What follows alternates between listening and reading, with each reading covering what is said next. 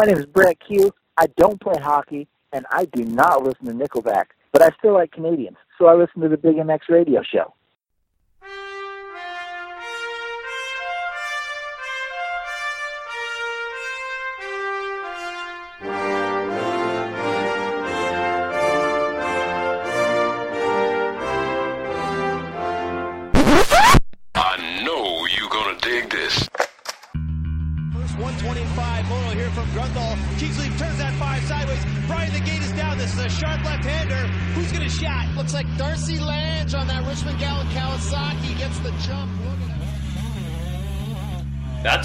Started.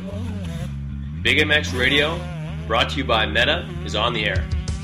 Fueled by passion, focused on motocross. Fly Racing, Bill's Pipes, W Wheels, Motool MX, X Brand Goggles, Moto Ice Wrap, and Moto Stuff make it possible to bring you the news, the interviews, and the point of views inside the sport of motocross. The gate's about to drop on Big MX Radio.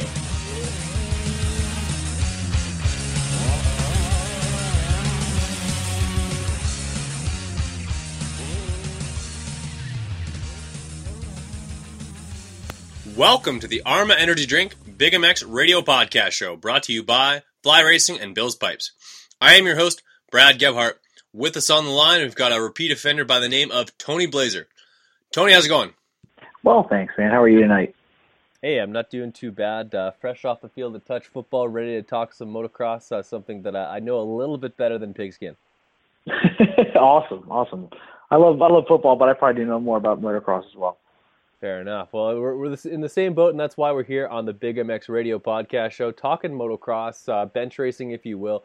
That's what we do usually when we have Tony on. Is that uh, you're you're a mind, you're a, uh, a hist- I, I've often referred to you as a motocross historian. You you know this sport inside and out, and you know uh, kind of the background of it, and uh, unless it's some sort of like obscure Canadian guy, if I show you a picture, you pretty much not only know who it is, but uh, what team it's on, and, and usually a little bit of uh, background story of the photo, which is uh, it's, it's pretty cool. It's uh, it's a well knowledge that uh, kind of uh, underrated.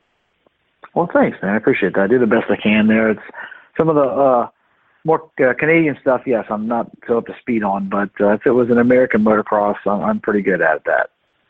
Well, there you go. Uh, uh, like just for example, for those who don't already follow Tony over on his uh, his social media at Tony Blazier on uh, on Instagram as well. I believe it's the same for Twitter. Is correct? Yes. Yep. Same on Twitter and Instagram both. And then if uh, if you you're really a moto geek, you want to stay up late at night watching races from a bygone era, go check out uh, the the Motocross Vault on on on on Twitter YouTube, YouTube. and uh, just just get into that. And I, have like there's I don't know how many videos you you've posted all together, but uh, way too many. And I've watched all of them uh, two or three times. I, I think I remarked last time you were on the show. I stayed up at two o'clock in the morning watching uh, a motocross to nations race from Spain, and I'm still like glued to it because uh, all that old content is is so tough to come by. But uh, you make it easy, man. Well, thanks, man. I appreciate that. There's a lot of good stuff on there. Unfortunately, a lot of the stuff I've had to take down because of uh, different people putting copyright stuff on it, but there's still I still have probably 400 to 500 videos up, so there's a good good number of uh, videos worth watching on there. Well, that blows my mind about the the copyright thing, and like I get, yeah, like that's your property. Other people shouldn't be allowed to to post it without your blessing or yeah, like without compensation of some sort. But like, how many dollars did you really plan on making? Off of a Supercross from 1994. Yeah, that's the weird one. I, a couple of them I do understand. Like Duke Video is the main one that that actually got they caused me to have my YouTube channel shut down the first time. Um, I don't know, three or four years ago, because they have a lot of the the Euro stuff. That's the stuff that's really a problem. Is um, I had all the motocross nations up there and things, um, and they started just putting you know takedown notices on it and it, it wouldn't be a big deal if they go hey just take all these down but no it only takes three strikes and they just completely shut your account down i still i can't even log into youtube on under my own name anymore it just doesn't exist um, which sucks. But anyways, Yeah, that as it was- may. it- that's that's where it all started, man. That's oh uh, my God. That's what got the notoriety of like guys like Jeremy McGrath being like, "Oh man, that Tony Blazier guy he posts all the great videos." Like, that's cool. Like having legends like that logging onto YouTube and reliving old memories, or like I got I, I can just imagine like him, Jimmy Button, and maybe Buddy Antunez like gathering around the television, putting on uh, San Diego '96, and just like just reminiscing. And I I, I want to be a fly on the wall in that. Uh, uh, in that conversation, if I can't be a fly on the wall, I still want it to happen because that's just good bench racing. Yeah, you're right about that. Actually, Jimmy was the first, uh, first kind of like name rider that reached out to me, and he, um, he was looking for his one and only uh, 250 moto win. He didn't have any of the race, uh, like in his personal collection. It was on ESPN, obviously years ago, but Right. I had it on VHS, and I ended up ripping it to a DVD uh, for him and mailing it to him. And then uh, a little while after that, J- um, you know, him and Jeremy are friends. Jeremy contacted me um, through Jimmy, and Jeremy wanted to get a copy of all his races because, believe it or not, he had none of them. Um, Wow. You know, they, uh, these guys, you know, these great careers, but they're they're worried about other things. They're not thinking about keeping, you know, VHS tapes of the races when they're older. And uh, his his kids, he wanted to show his races to his kids. And so I, I made, um, I went and bought a hard drive and uh, put all his races um, from the time he was on the 125 in 1990 um, up until he retired, and I put them all on a, on a hard drive to him and sent them to him out in Cali. Um, so yeah, that was pretty cool. It, it really, that that's basically yeah, exactly what got me noticed by people. Um, and when when Duke Video had um, put those strikes on me and it clipped my account, I, I was I was real close to saying, you know, I wasn't really doing the um, wasn't really doing the Instagram and Twitter and stuff too much at that time. So it was um, I was real close to just saying, screw it, I don't want to deal with it. After I'd spent so many hours on this and then had it just all um, blown up in the in the afternoon. Um, it was man, I was like super bummed for about a week or two before I finally said, ah, I'll just do it. 'Cause I spent I spent hundreds and hundreds of hours of ripping these uh, VHS tapes to uh, Yeah. DVDs and then uploading them to YouTube and, and compiling them and da da da. I mean, it was it was stupid. I don't even know if I had to do it over. I, I don't think I'd do it. I don't even know what I got into because it it was a daunting task. I have you know hundreds of these tapes. Um, so, anyways, long story short, yeah, that was a bummer deal for sure. Oh, and, and, a big loss to a, a bunch of motocross geeks that uh, like to, if, if you can't, uh, uh, can't can't fall asleep at night. I always want to put on uh, a, a race from a bygone era because honestly, I didn't really get to like being Canadian. I didn't get to watch these races up until honestly maybe six, seven years ago, and uh, and honestly, I didn't really get into American moto until I was about ten or eleven. So that's right around like 2000. And there's there's a whole like history of a sport that uh, is is a often forgotten and b uh, tough tough to to kind of um, if you, if you really want to like kind of educate yourself on where the the sport has been, uh, you have to to basically source it out either through magazines uh, or or old newsprint or a, a page like your your own. And uh, I think whether it be your your YouTube, your Instagram, and your Twitter, you add those together, and what you can do is you can really start to to sculpt uh, an image of of a, of a landscape of, of a sport that's really grown over the years, and educate yourself to kind of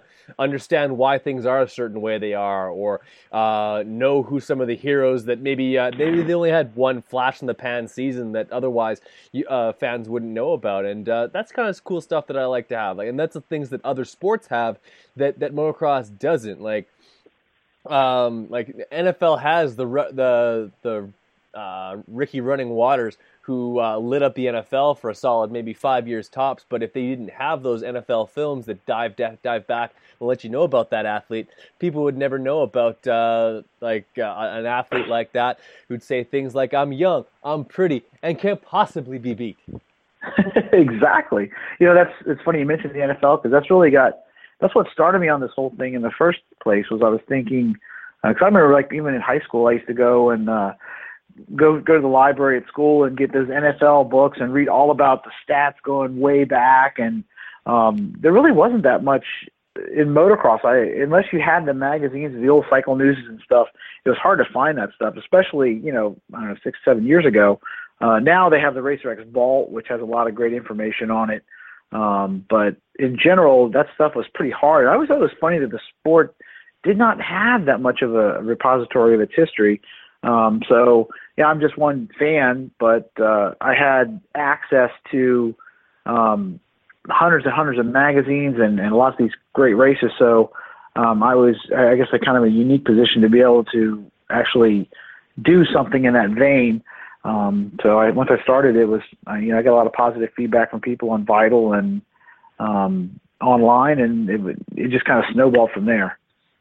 Right on, man. Well, I really appreciate you coming on and uh, giving us a dose of wisdom uh, time and time again. Uh, you'd mentioned that one of the first guys that reached out to you was uh, was uh, the Buttonfly, Jimmy Button himself. Uh, the guy recently had a birthday as recently as yesterday. So, Jimmy, if you're listening, happy belated birthday. But in, in, in a moment like that, where you're kind of able to through some fi- some pictures celebrate the the birthday of, of a guy who kind of almost kind of gave you your start, so to speak, as far as mainstream exposure. Um, how do you go about selecting the pictures that you wanted to uh, to use to kind of commemorate the the guy's career? Because uh, when I look back at it, I see some some pictures of his very early days on Suzuki's.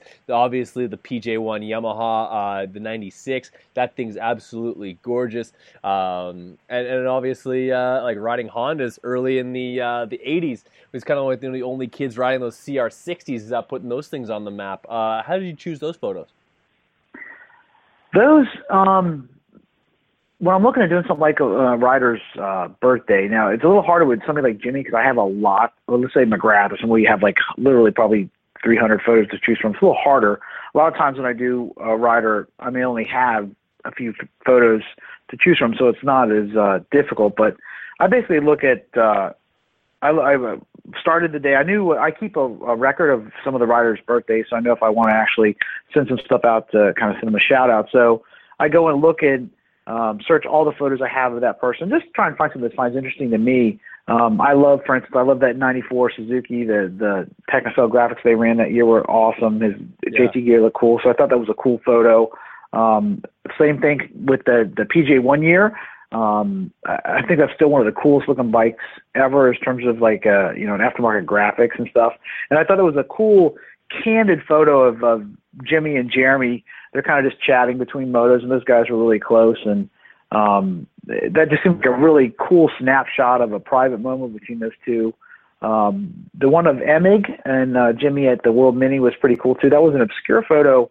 Um, I think Fro posted it maybe a couple years ago, and I just happened to see it at the time. I thought it was a uh, interesting picture. You don't see too many pictures of these guys when they're on 80s and stuff. You know, it's most of the stuff you see was when they were a pro. So I thought that was kind of a, a fun one to post up. But in general, I just try to find something interesting. Um, I also try to keep track of whether I posted it before. I mean, I have, you know, I don't know, 40,000 photos or something. So there's a lot of pictures, but I try not to double up and, and um, I post a lot. So some people, you know, if they post once a week or something, not a big deal. But if I'm posting four or five times a day, I try to rotate it and try to keep it fresh with what I what I put up on on Instagram and stuff. Yeah, it's it's delicate balance. Uh, you you want to stay stay relevant, but not be uh, littering everybody's uh, newsfeed with uh, with what you got going on, and also not completely just deplete your own uh, reserves of of, uh, of content to, to shout out there. So it's it's a delicate balance, but I think that you've kind of found a a, a, real rhythm to it, and um, it, it's it's I, am always uh, kind of tuning in to see uh, what what you'll churn out next, and uh, like more often than not, even a guy like myself, who I think I pride myself on uh, knowing the history and, and, being up and up on uh, this stuff, still finding out new things all the time. Like uh, I'll see a picture, I think it's one guy, and it's a different guy, mainly because guys change numbers so often back in the back back in the day, but some really cool stuff, and uh, you, you, keep it fresh. Over 5,000 po- photos posted on Instagram, and uh, many, many, many tweets uh, later on, on Twitter, and uh, a following of 55.5 thousand followers on Instagram. If you haven't already followed Totally Blazer, uh, you're probably not a big fan of this podcast, so I'm probably not talking to you right now. But if I am, go follow Tony and uh, and check out that beautiful Project 90 that uh, he recently uh, churned out. Uh, kind of, um, it's, it's, it's something that you, you see more. Um, more and more these days, people wanting to uh, kind of restore the the bikes of yesteryear, uh, and you did exactly that. Um, Matthes did a 90. KX 250, you did a Project 90, uh, 250, uh, CR 252 stroke, Stanton edition, and like I said yesterday, if uh, if Six Time doesn't call you up to uh, to get this thing on the line at a Legends race, that'll be uh, just a crying shame. I I would so love to see that happen. Um, right? That would be awesome. It'd be worth driving up to Michigan just to do that and take a video of it. I think it'd be awesome. You know, obviously, I don't know. I don't know how much he comes out to the races that much anymore, but um, that would be super awesome to have some video of him riding that thing for sure. I would definitely love just to see that. Just one lap at Redbud. Like I don't even care if he, he even twists the throttle on the thing. Just put on the old uh, old gear and roll around. It would just be something special. Yeah, well, the best thing about Jeff is he still fits in all that old gear. yeah, Most of true. He probably feel he, you know what he probably fits it better because it probably was a little loose on him back then. Yeah, exactly, exactly right. Yeah, I think he had last. What did uh, I think the Ironman thing? He wore some gear last year. I think. Yeah, he Um, brought so yeah, stuff out of packages though. He literally still took things out of out of like like wrappers. I was like, holy crap. That is awesome. Yeah, you gotta love Stanton. So tell tell me about the, the this particular bike. I know you had an awesome time building it. I know you had some some headaches building it. Uh, what were some of the highlights? What were some of the lowlights? And uh, how how relieved were you earlier this weekend when you were able to uh, crack this thing open and uh, and really make something special happen out there on the on the track with a bike that's not blubbering anymore? Yeah, no doubt. I, I well, first of all, yes, that was awesome. I was so relieved because I got to be honest. with You know, I started this back in uh, I think at the like end of October. Um, so it's you know seven eight months now. Yeah. And the thing was a bummer about it is I had it mostly back together for like two months uh, now, and I haven't been able to ride it because I haven't been able to sort out this thing where, if you don't know, um, the issue with the bike was it was loading up. It wouldn't when you try to give it throttle, um, it would act like it's you know choking on its fuel or something flooding, um, and then you if you held it wide open for you know four or five seconds, it would finally clean out, but it wasn't picking up throttle like it should. Um, and then once you got it cleaned out, as soon as you let it idle back down, give it the gas, it would it would load up. So that was super frustrating. And um, my first thought was, okay, well maybe the so there was a problem with the HPP valves. Um, I don't know if you ever worked on one of those old bikes, but if you do or Yeah. familiar with it, um, the the Honda PowerPort system worked really well. Very efficient system. You know, it was on their bikes for you know 15 years um, between the 125 and the 250.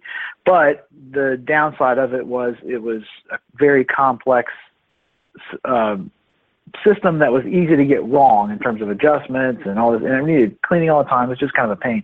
So anyway, long story short, I thought, okay, well maybe these things weren't opening because it felt almost to me like you know it's just the power valves weren't opening. If you've ever ridden a bike with a power valve and had the mechanism not working right, it kind of gives you that feeling like when you when you're expecting it to go, it kind of just chokes chokes out. So I'm thinking, okay, well I got to take the motor apart anyway. I'll fi- uh, fix this. So I rebuild the engine, clean everything, get it all back together, and then okay, it's still doing it. I'm like, oh my god, here we go. So then we tried uh, jetting it. We tried going up, trying going down, leaning it out. Um, I know an old trick. I used to have problems with these bikes. One little quirk about the 90 CRs is um, the cylinder head is a little too deep in that the spark plug hole when Honda manufactured the, bikes that year it was made a little too deep, and the spark plug does not go all the way out into the uh, head like it should into the combustion chamber. So they tend to foul plugs. It was it was a known problem. Um, smart guys would have the head milled a little tiny little bit just to have the spark plug reach farther. So anyway, long, um, I thought, well, maybe that's the problem. So we went with uh, what I did back in the day with one uh, a seven of an eight. We tried that, didn't fix it. Um, then the thought was, okay, well, maybe it's um, maybe the, the crank seal is leaking. I when I took the motor apart, um, I didn't split the cases. Uh, we just redealed the top end. The crank seemed solid. Didn't see any issues there. But if it was leaking on the one side, it could have been sucking tranny fluid in, which also could cause, I guess, a similar feeling to loading up. So we switched those out. Well, no, that didn't fix it. So I, I'm at this point, you know, I'm like, Swearing. I could, I didn't want, yeah, swearing. I was so frustrated because you're kind of chasing your tail. I, I couldn't tell for sure if it, the issue was in the ignition because you know you talk. Thankfully, you know, great thing about social media is it gives you a lot of people to talk to if you're having a problem. And people are telling me it could be the choke circuit, it could be the ignition, it could be, um, you know, it could have been a million other things.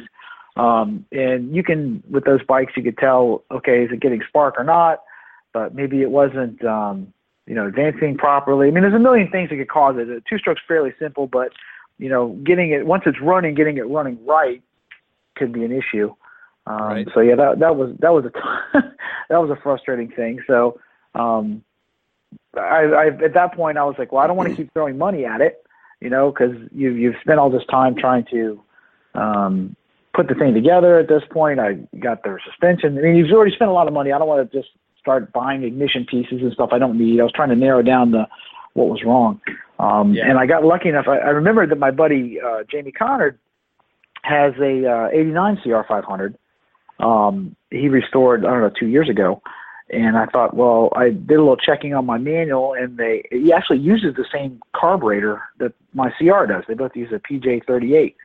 So I was like, well, why don't I just bum his off him to see if at least that could eliminate. You know, if it works, great. If it doesn't, then I got the ignition is the problem. Um, so more of the story is we swapped that carburetor, fired it up, and then immediately it ran just perfectly. So hallelujah, we found the problem finally. There you go. And just like, did you just throw that other carburetor as far as you can? you know, I should. I still have it. I don't know why. I should just throw it in the round file. I think the um, there's a a little seat that the needle valve goes, the needle slides into, and obviously you need that to seal perfectly in order to control the jetting when the um, so you don't get too much uh, fuel coming in when you roll the throttle on. And I think what happens is over time, apparently that needle can uh, you know, rub against the sides and, and oval it out just the tiniest little bit. And it's hard to see it visually, but it doesn't, obviously, you're talking about very, very small clearances, so it doesn't take much to affect the jetting enough to cause it to run poorly. So I think that was the issue. And um, unfortunately, that part is not replaceable. It, it's like machined in there. So the only way to fix it is really to get a different car body. So um, I'm thinking I'm probably just going to get, you know, get an updated carburetor for the thing. Well, there you go. If I'm uh, if I'm anybody over at Honda HRC, uh, I'm seeing that little uh, uh, headache that you, you went through to, to build that bike, and I, am gonna go ahead and uh, see to it that you've got the most bitchin' uh, carburetor imaginable for that thing. But maybe that's just me. That would be awesome. That would be awesome. I think I should call Bale up now and see if he's got one sitting in his house somewhere. What are so, who um, who who so far?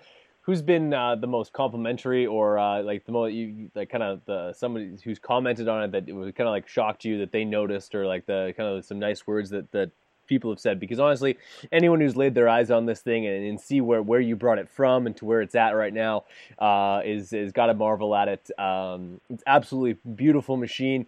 Uh, the only thing that leaves me scratching my head is as to why you went with a dual compound grip rather than uh, just a straight up black one that's funny. That's a little. That's a detail. You're right. That is definitely not period correct. Um, I, you know, I'm a fan of the. You know, I appreciate that. It's, uh, I, I never cared for the fact that Matthes went with like red sprockets and all the weird stuff on his eight, Project 88, so I can appreciate that. Um, yeah. I'm just fond of those grips. They're they're easy on my hands, and uh, I I, I, I care for it. I like them, but you're right. If I was going to be period correct, I should have got some straight up black grips. I, you know, to be honest, it didn't even occur to me. It, it, it occurs to me. Damn it! It was a fashion faux pas on my part. I apologize. Oh, good. But uh, as as I said, uh, who who uh, who's kind of reached out to you? I know there's got to be some pro racers and uh, and and and moto geeks alike that have uh, have been giving you some props for this thing.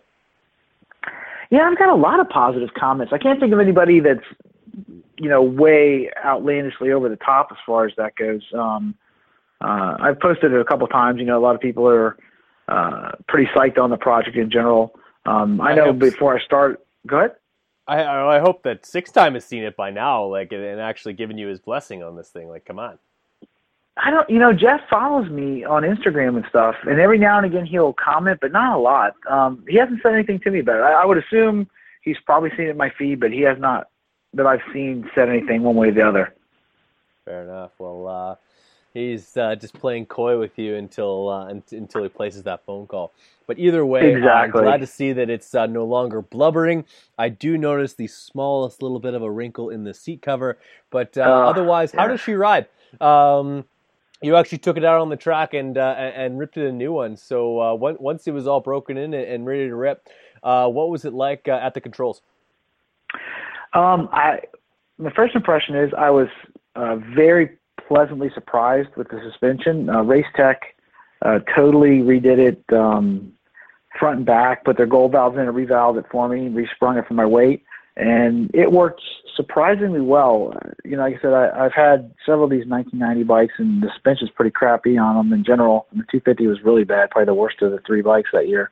And it um, now it's like super plush, and I was really, really pleased with that. Um, the power is exactly pretty much what I remember um, from riding it all those years ago. It's it's super smooth. Um, definitely has a wide power band. There's not a lot of hit to it. Uh, it's a, it runs a lot different than like the I had a 96 CR as well, and it, the 96 has a lot more hit. The 90 is more linear in terms of the way the power is. Um, I'll say what is funny is riding it back to back now with uh, um, uh, a buddy of mine. He has a new 250, a new RMZ uh, 250F, and we've kind of swapped back and forth um, over the weekend. And it's amazing how close the two are in terms of performance now. Um, Wow. You know, in '90 that was like that was a rocket in 1990, but the 250F actually, I, it's got a lot more, a lot more snappy. They're low end and they're peppy, yeah, it, yeah. it's got it's got so much more power and t- once the power valves open the, the 250 will run with it but off the line the 250f just romps on it um, it's definitely a lot slower than like a newer two stroke you know um, like a new yz or a ktm especially would just completely destroy it in terms of performance. Uh, but for its age you know it runs well. I was pleased with it. It's, it's more than enough uh, power to be fun. Uh, but it is it is surprising when you ride them back to back how much more power these new bikes have. You know, I remember, you know, when oh in oh one when it came out with the 250F, it wasn't it couldn't hold a candle to a 252 stroke, but yeah. um, they've come a long way since then. You know, fuel injection and all the stuff they've done to them. Uh, yeah, I was thinking yesterday. I bet on, um, in terms of actual power, they're probably pretty close because I bet that thing. If I want, I was thinking about looking it up, but it probably made about 40 horsepower, 41 or 42 uh, in 1990, and that's about what you know an RMZ is putting out now. So they probably are pretty evenly matched in that department.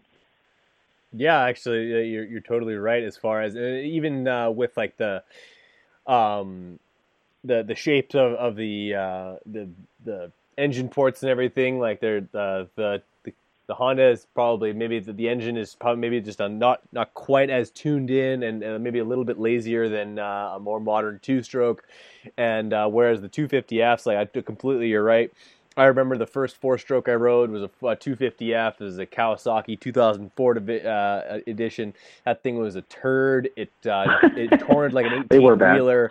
Uh, it overheated super quick, and uh, it just felt gutless. Like unless you rode it really tall gears and just kind of like smooth, uh, you couldn't you couldn't really like and, and certainly you were not going. You're not going to pass a 250 uh, two stroke down a down a straightaway. But uh, now, I honestly like I don't see too many uh, 252 strokes pulling starts on uh, on on four, on 250Fs even. Like it's uh, it's a pretty even playing field.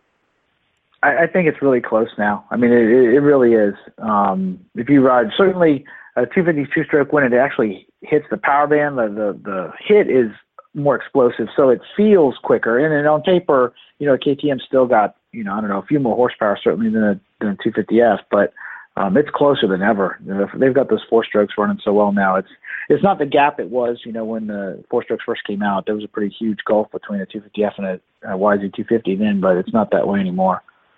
Hey, everybody. This is Jimmy Button, former factory supercross rider. You're listening to the Big MX radio show. We're going to take it to a commercial and we'll be right back.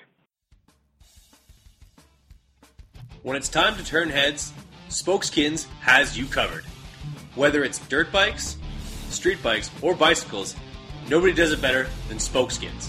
Mix and match your spokes, or go with the same color all the way around. Either way, Spokeskins is the way to go to customize the look of your bike. Uniting off road riders on every end of the budget spectrum, Spokeskins is aimed at giving you the custom look without the custom price tag. If you're looking to set your bike apart from the rest of the herd, turn some heads, and be able to change your bike's look on the fly, head to spokeskins.net. They don't just have spokeskins on their website, they've got more. New products are being added all the time, like the Motool Slacker Digital Sag Scale, and just recently, Galfer Off Road Series rear brake lines, oversized rotor kit, and front brake lines as well. So do what I did. Head to spokeskins.net today, place your order, and get set up to turn some heads out there. Spokeskins, we've got you covered.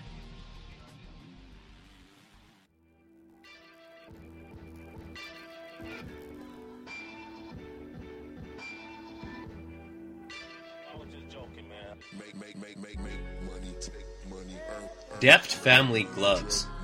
Deft means showing cleverness and skill in handling things. What you want to see in football and basketball is some deft handling of the ball. Some people are physically deft, like accomplished athletes, motorsports professionals, and martial arts masters. Their movements are fast, graceful, and deliberate. Others might be mentally or intellectually deft. You could describe a beautifully written essay as deft, or talk about a politician's deft work on an anti bullying bill. The source of deft is the Old English gedeft, meaning mild or gentle, which became deft in Middle English along with its meaning of apt, skillful, and adept. Deft family represents a united family of athletes, artists, and creative individuals inspired by the underground lifestyle. Founded by a core crew of friends, influenced by music, arts, culture, sport, faith, and fashion. We provide the essentials the modern day movement through a vision of free flowing culture. Formed by motivation and necessity for change through passionate minds while remaining ahead of the mainstream, common, and popular beliefs. Hashtag Deft Family is not just a brand, it's a lifestyle. We are Deft. All Deft Family product and merchandise is shipped directly from Temecula, California, and handled with care. So head on over to deftfamily.com, explore the website, and find out all things Deft, and become part of the Deft family.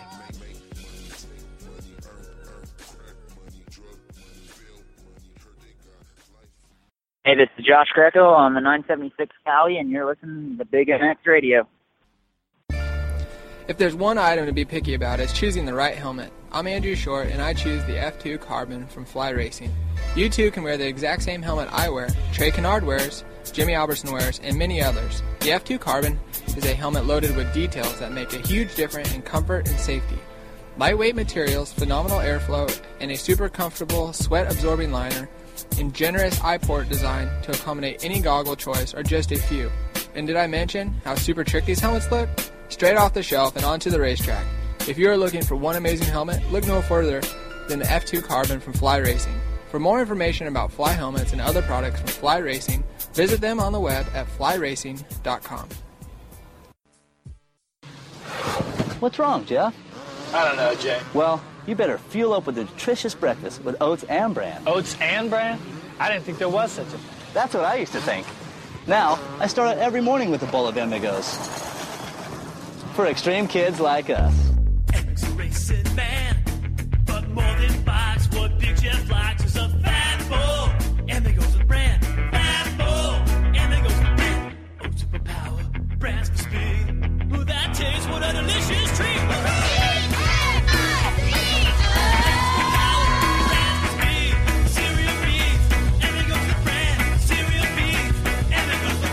Cereal B's Amigos. That's what I call fueling for the big ride. Hey kids, start out every morning with a fat ball.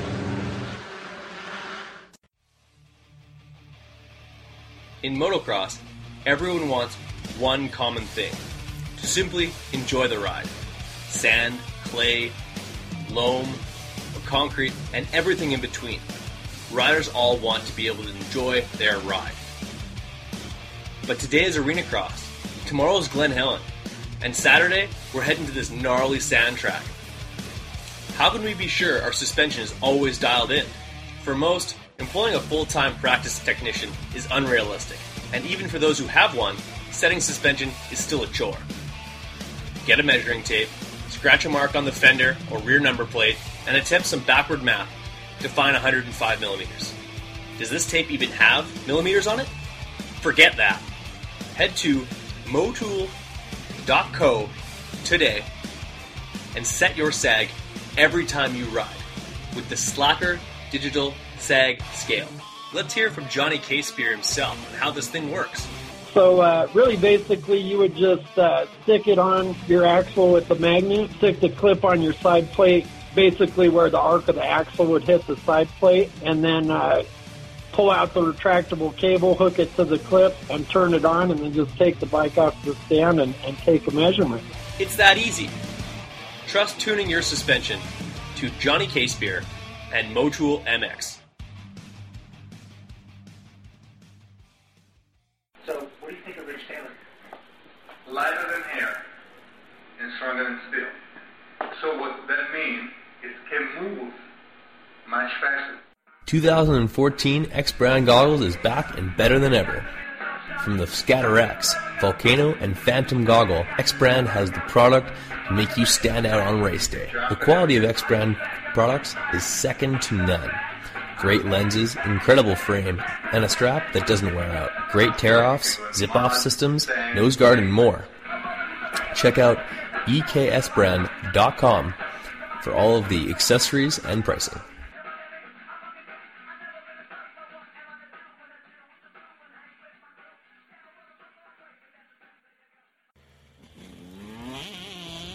WUSA is your one stop shop for quality wheel sets in America. All of the best components built for the toughest conditions. Hit up WUSA.com, that's D U B Y A USA.com right now, and check out the custom wheel builder selection.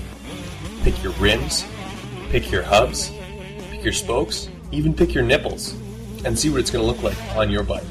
On the website, you'll drool over components like Excel and DID rims, Talon and Kite aluminum hubs, Galfer and Brembo brakes, and spokes that take a licking and keep on ticking. The same wheels that you buy are built by the same guys who are building wheels for Ryan Dungey, Jeremy Martin, Chad Reed, and the entire Geico Honda team. And I kid you not, they are not told whose wheels are whose, they just build amazing product and I want you guys in a set of W wheels. So do what I did and head to WBYAUSA.com today. WUSA, all things wheels.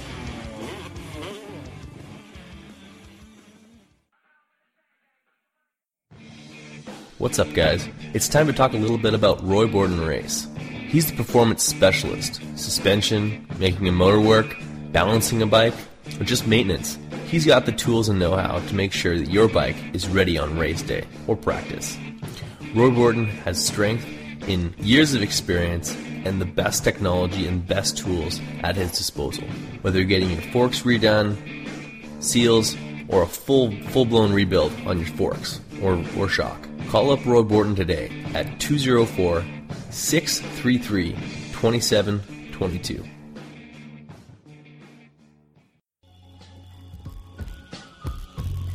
Hey guys, Bill's Pipes is back, and that means the return of legendary performance. Two strokes, check. Four strokes, check. Since 1974, they've been tuning power at its finest for motocross racers, off-road racers, you name it. For you two-stroke lovers, the MX2 Bill's Pipe exhaust system is flat out the right choice to make. Nickel, works, and the brand new cone look is the right system for the job. When it comes to four strokes, Bill's Pipes brings the RE13 to decimate the field anywhere, anytime. So if you want the same pipe used by Billy Laninovich, Sean Collier, Vicky Golden, and the entire Barn Pros Home Depot Yamaha team, head over to billspipes.com today and never settle.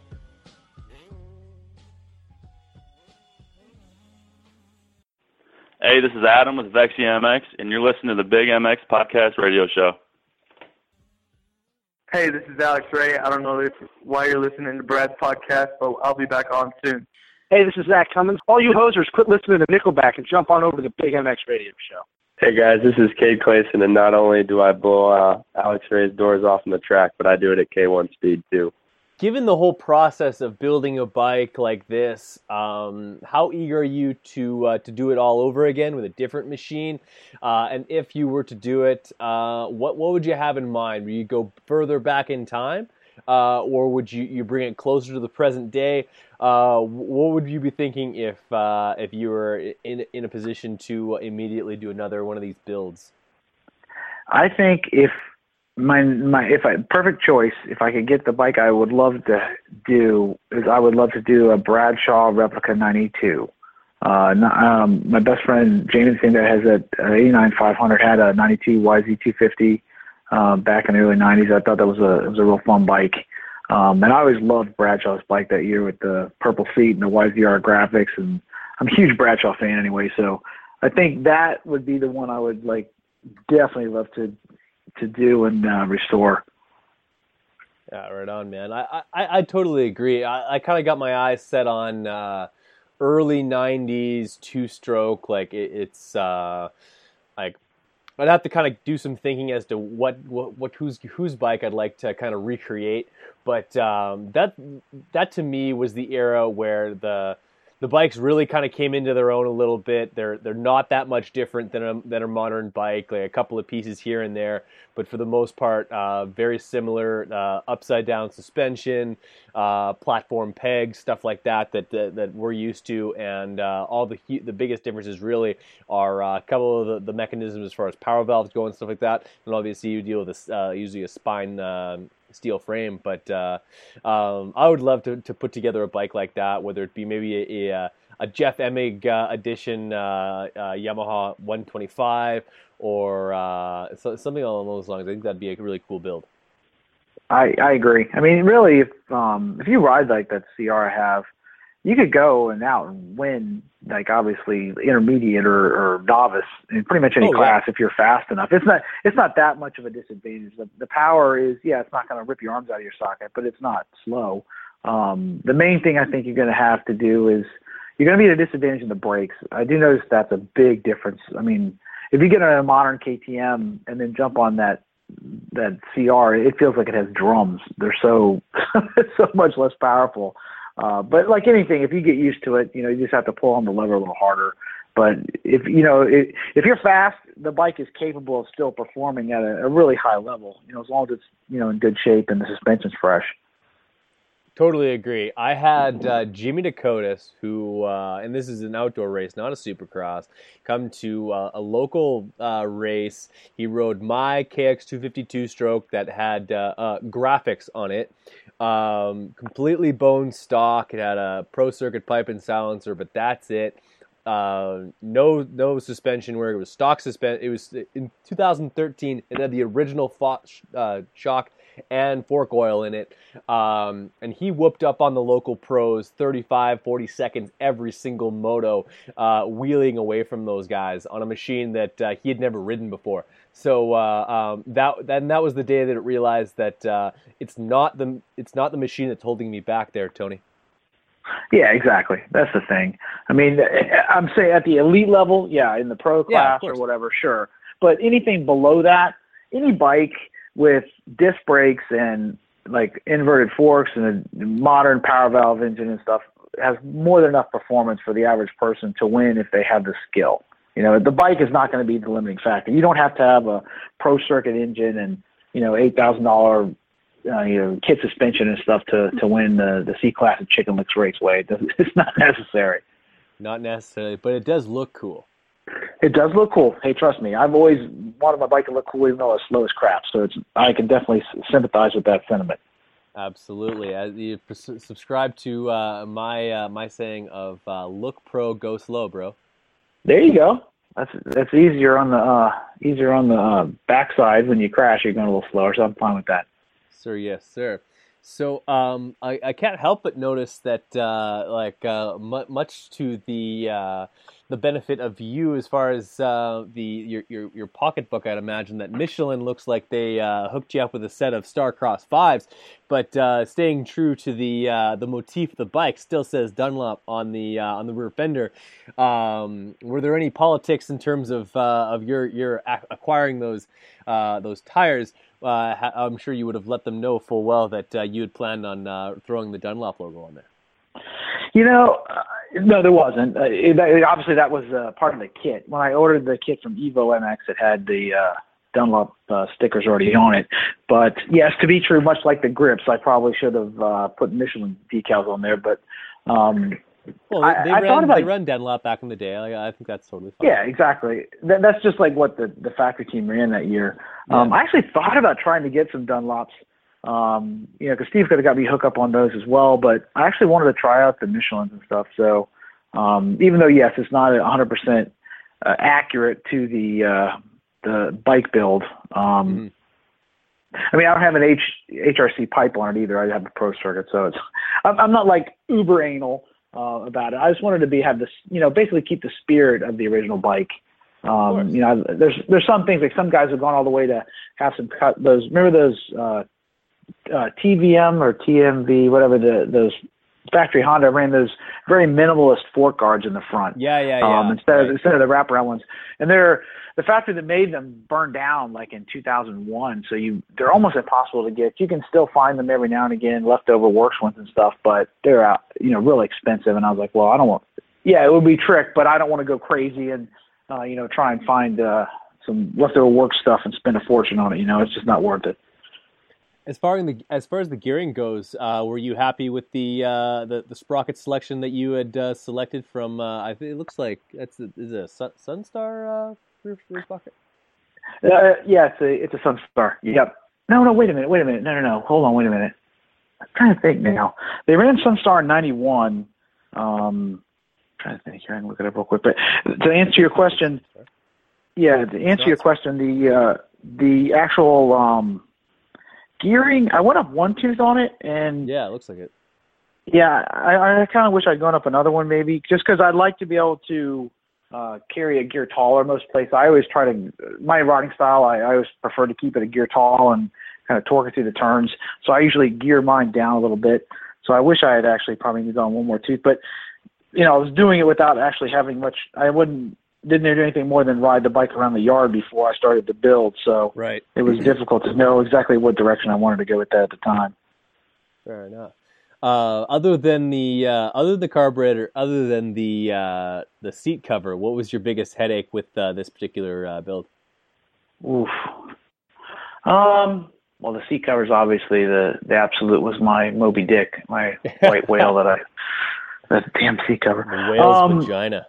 Oh, so much. It was driving me crazy, that stupid seat cover. And, yeah, and the fact that I still have like a little ridge in it still makes me mad, but I I have to learn to live with it.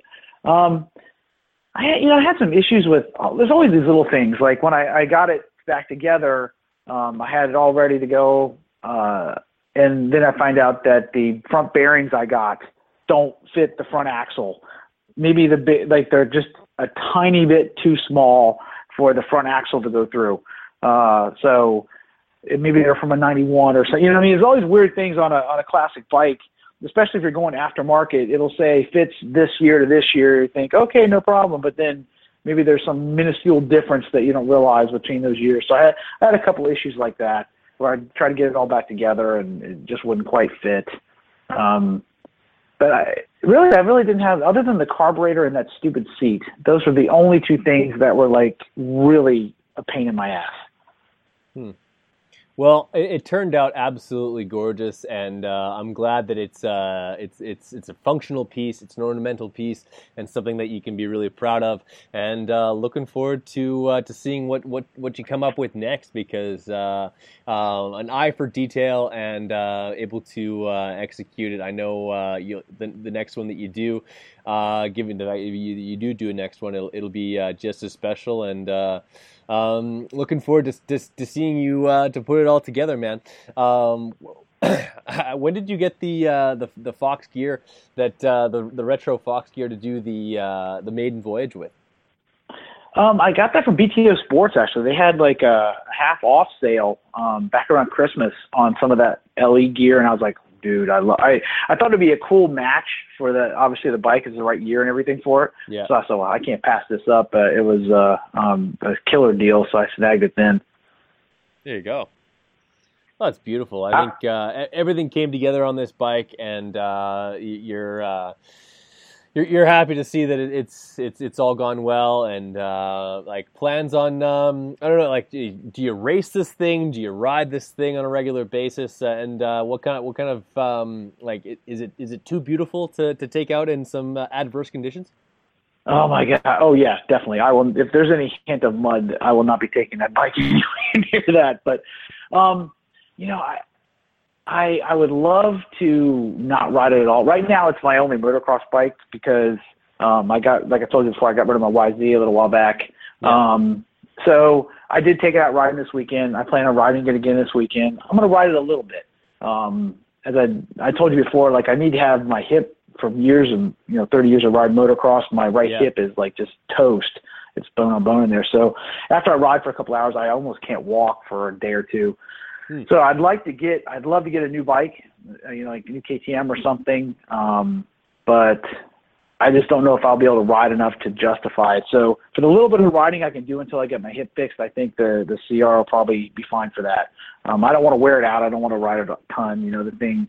Uh, I want to keep it looking like a showpiece as best I can. But uh, you know, if it gets a little scuffed and nicked, it's not a big deal. You know, it isn't it isn't Jeremy McGrath's personal bike or something like that. It is just a replica, so I can always replace parts if I break them.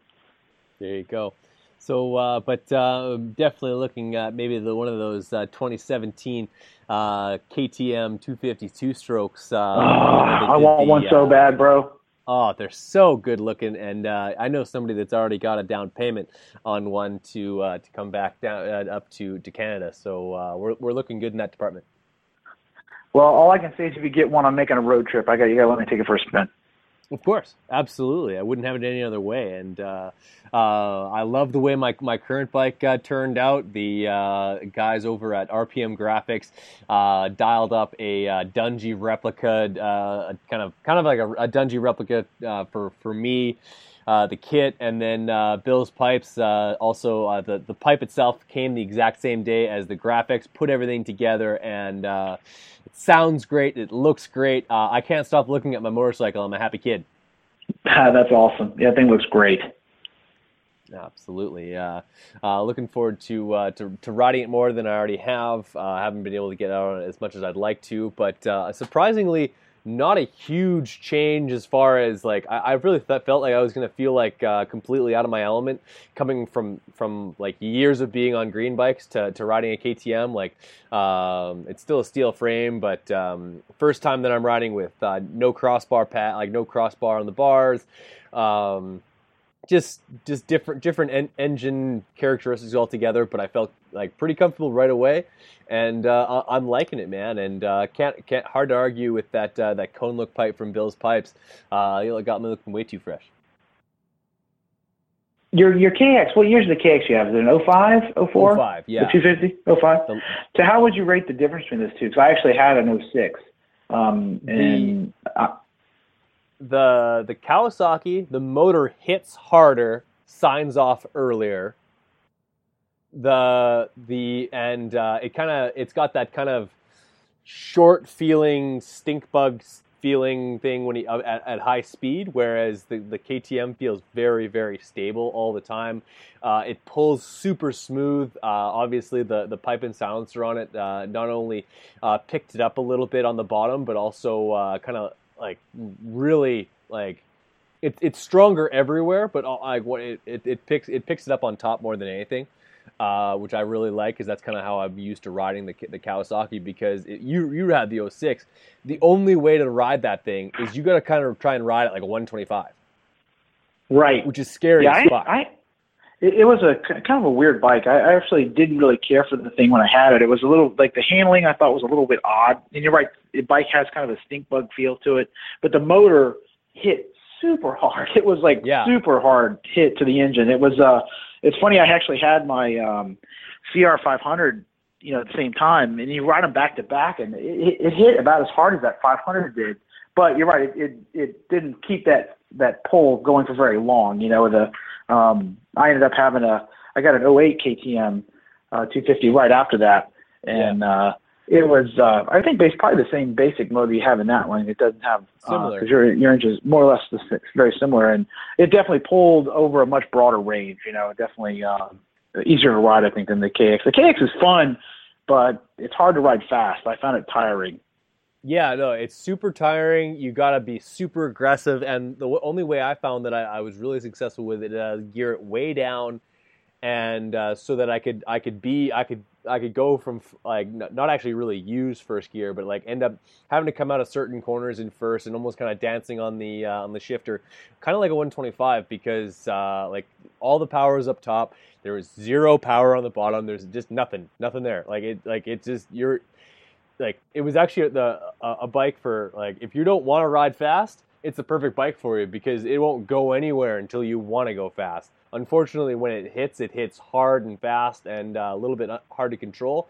Like there's the thing jumped out of my dad's hands over a jump and uh, he ended up landing on his ass, folded himself in half. But um, honestly, I, I, kind of like learned to kind of tame the beast a little bit. I really like that motorcycle. Uh, it's going to become a little bit of a showpiece in the fact that uh, like I've got the KTM now. So, uh, but um, head and shoulders, tip to tail, love the KTM, and uh, for everything that I'm hearing about the 17s, the bike's even better. So, uh, looking forward to uh, getting the the new new one at possibly at the end of the year.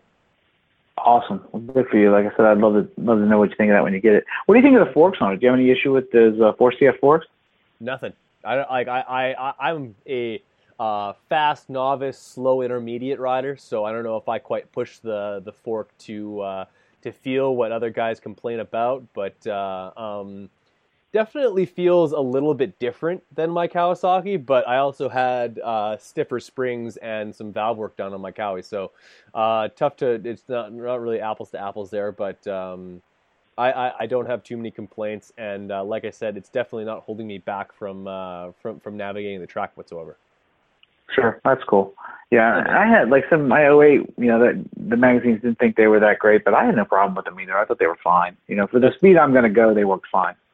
That's pre-link um, uh, Yeah. KTM. Yeah, it was it was no link. Yeah, no link.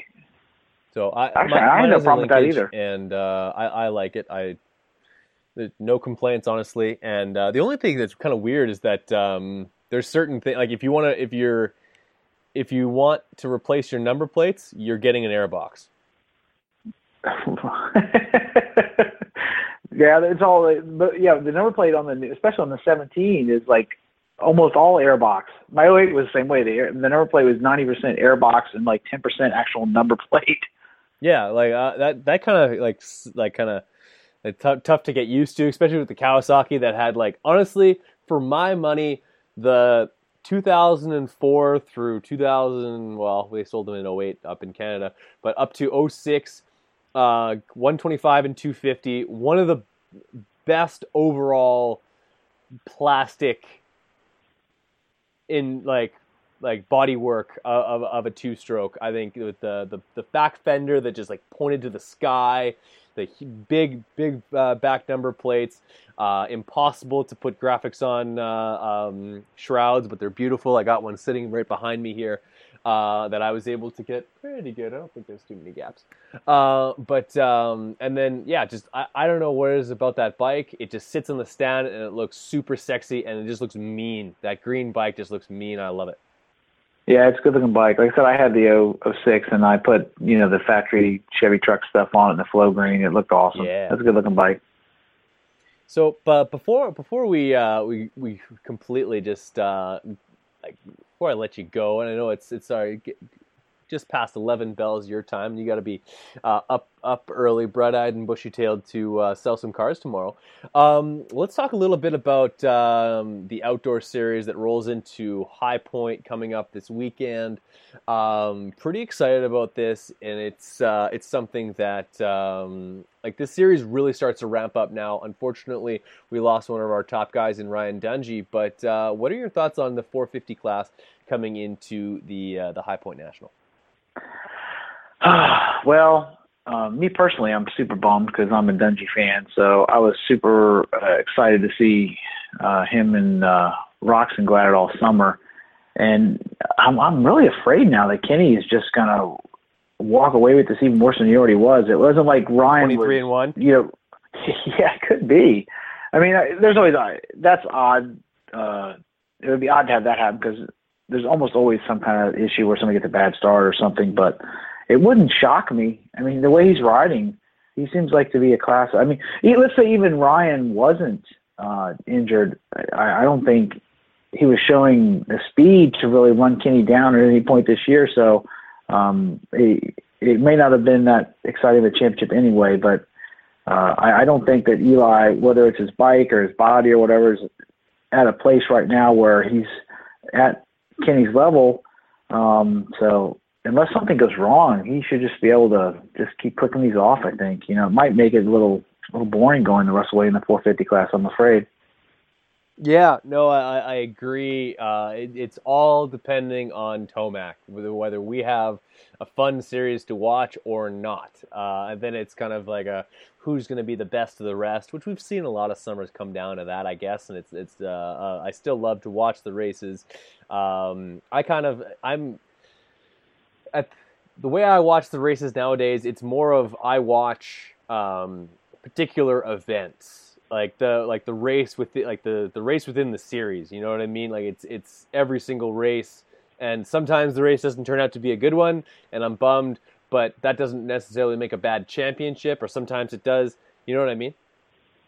Yeah, I mean you're right about the 450 class, and that let's be honest, I mean most years it's not that interesting. Either whether it's Ryan Villopoto or Dungey, if Villopoto's hurt, um, it usually doesn't come down to the way it did two years ago with. Uh, uh, Dungey and Roczen taking it all the way to the end. Uh, so the title is probably not going to be exciting. I think there's plenty of stuff to to keep you interested. Um, I think what's been lucky most years though is that the 450 class has been a little bit boring. The 250 class is kind of taking up the slack. Usually that that's a little more dynamic in terms of multiple winners and stuff. The the kids tend to be more unpredictable, and uh, I think that's there's certainly plenty of stuff to look forward to in that class. Um, I'm so so psyched for Alex Martin and how well he's doing, and um, I'll be interested to see if he can keep it up, or it's like a deal like you know Steve Lamson had toward the end of his career, where he was up front for two or three rounds early, and everybody thought he was making a comeback, but then he kind of slid back. It, um, I'd love to see him actually make it you know challenge for the title. That would be so so awesome. You know, almost unprecedented, really.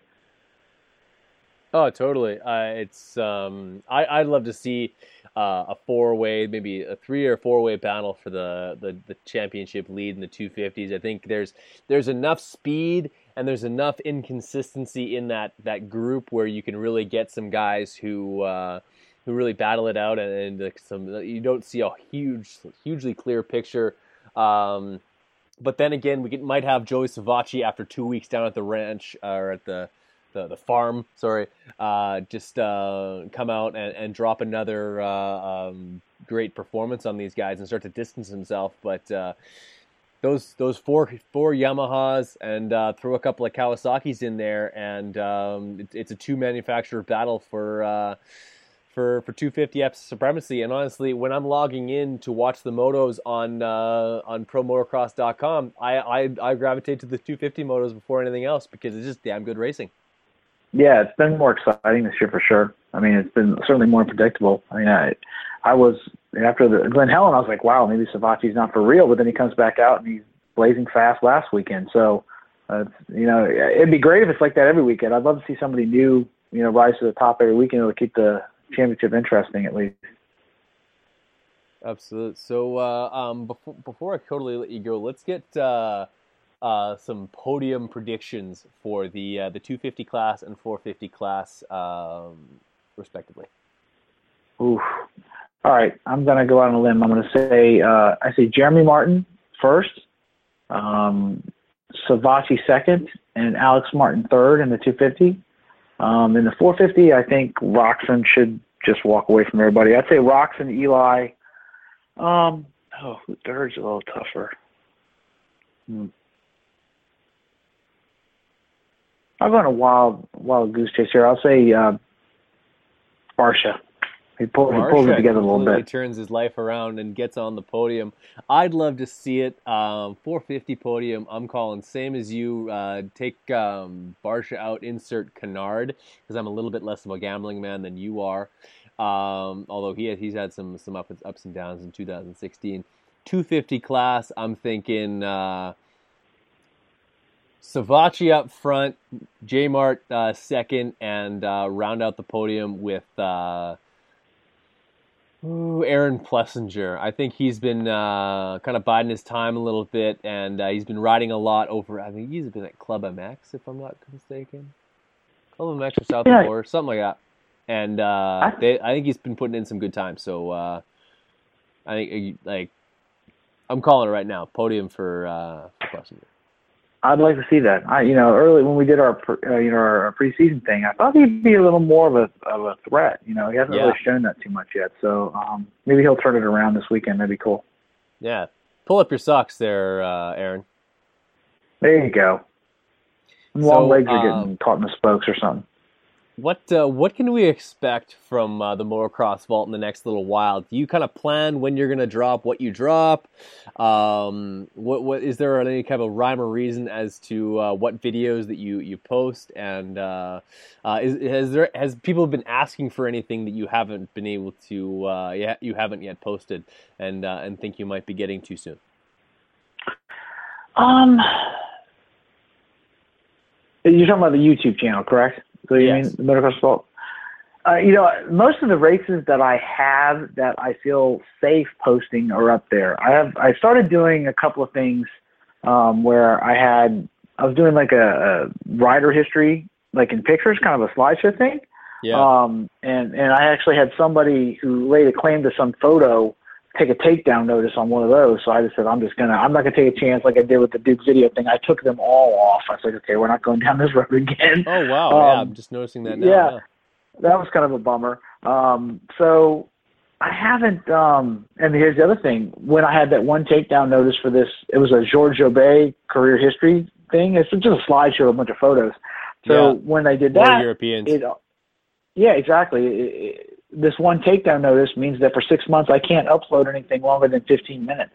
So I really can't even post up some uh, races because I, I didn't get. I just found a, a old uh, tape I have this thing called Moto Rock 2, which is um, a pretty cheesy mid 80s arena cross slash motocross video that I wanted to put up on YouTube. Um, it's pretty cool. I was like Davey. I don't know if you saw. I posted a little clip of it of Davey Coombs showing off some uh, uh, gear from 1986. There's some cool little bits. Some of it's kind of cheesy, but it's very period to the 80s. Um, but I can't do anything until like November because of the stupid one strike against my account. So any racing I have has got to be like less than 15 minutes. So I can do a little thing like an update on my like Project 90 or something. But um, yeah, it's lame. YouTube is tough with that stuff. You know, it's like, and and the worst part is uh, you really don't have much recourse. You know, they just clip you. They don't give you a warning. Hey, guess what? This is a problem. Can you respond? No, no, just gone. Clipped. You're done. Yeah. I was like, Oh, that's a bunch. and good luck getting a hold of anybody at Google. They, they, you know, I've had problems with that stuff before, and you there's no way to get a hold of tech or help or anything. It's crazy. You mean that there's not a motocross history hotline of uh, like No! kind of fast tracking? That that's I am shocked and appalled that that is not the case. There should, be. There should be. I should get Davey on this right away. Exactly, or the, the the powers that be. Anyway, um, Tony, it's always a pleasure to to have you on the show. Uh, for those who aren't already following you uh, on uh, on Facebook, you are the Motocross Vault. Uh, on Instagram, you are Tony Blazier as well as Twitter. And uh, back to the Motocross Vault for you two. Unfortunately, won't get too many uh, posts in the next little while, but there's tons of great content on there to keep you up late, late at night, uh, dreaming of, uh, of of motocross years gone by. Tony, thanks for uh, thanks again for coming on. Don't hang up just yet, but for podcast sake, we'll cut it off right there. All right, cool. Thanks, man. Thank you for listening to the Big MX podcast, brought to you by EKS Brand Goggles. Be sure to check out our archive for episodes you may have missed. Check out our website at bigmxradio.com for more content.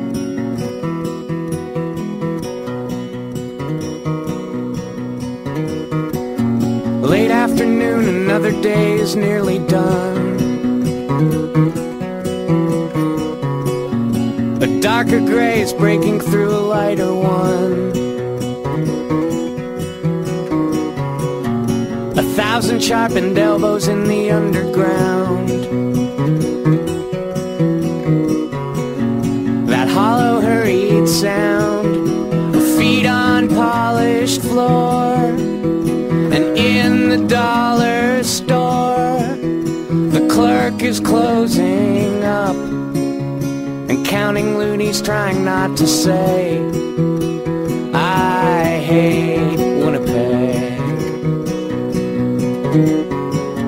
The driver checks the mirror seven minutes late.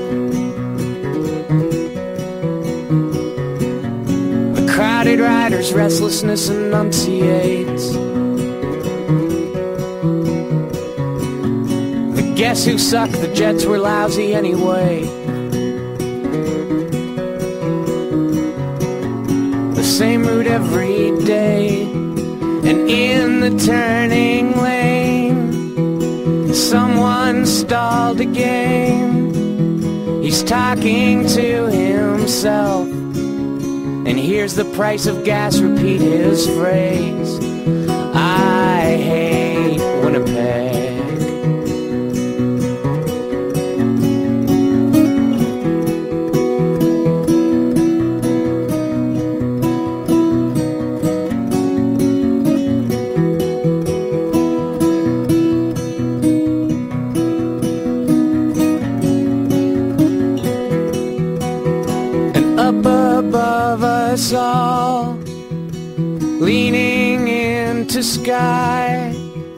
A golden business boy will watch the north end die and sing, I love this town. Then let his arcing wrecking ball proclaim. I hate Winnipeg.